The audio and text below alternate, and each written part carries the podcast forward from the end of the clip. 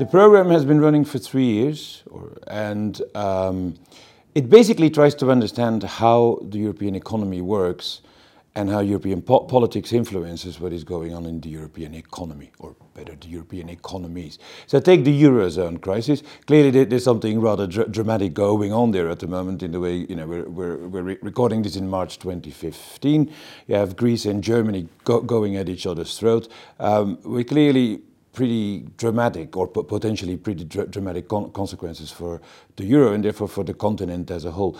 This degree would give you as a student the tools to try to, to understand what is going on in the eurozone um, and in which way it is influenced not only by e economic constraints but also by po political action.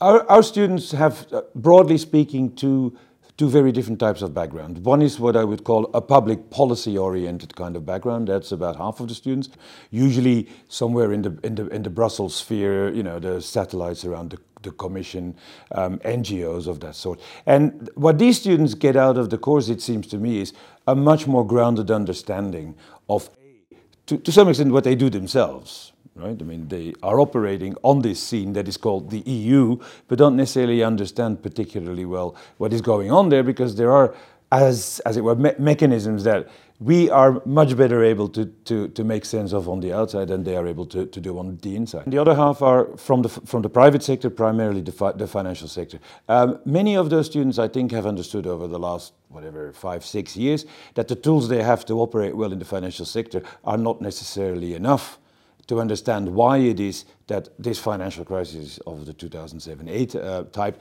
trans transformed itself into a sovereign debt crisis for the EU and thereby puts sort of a, a big question mark over the entire pro project of European integration.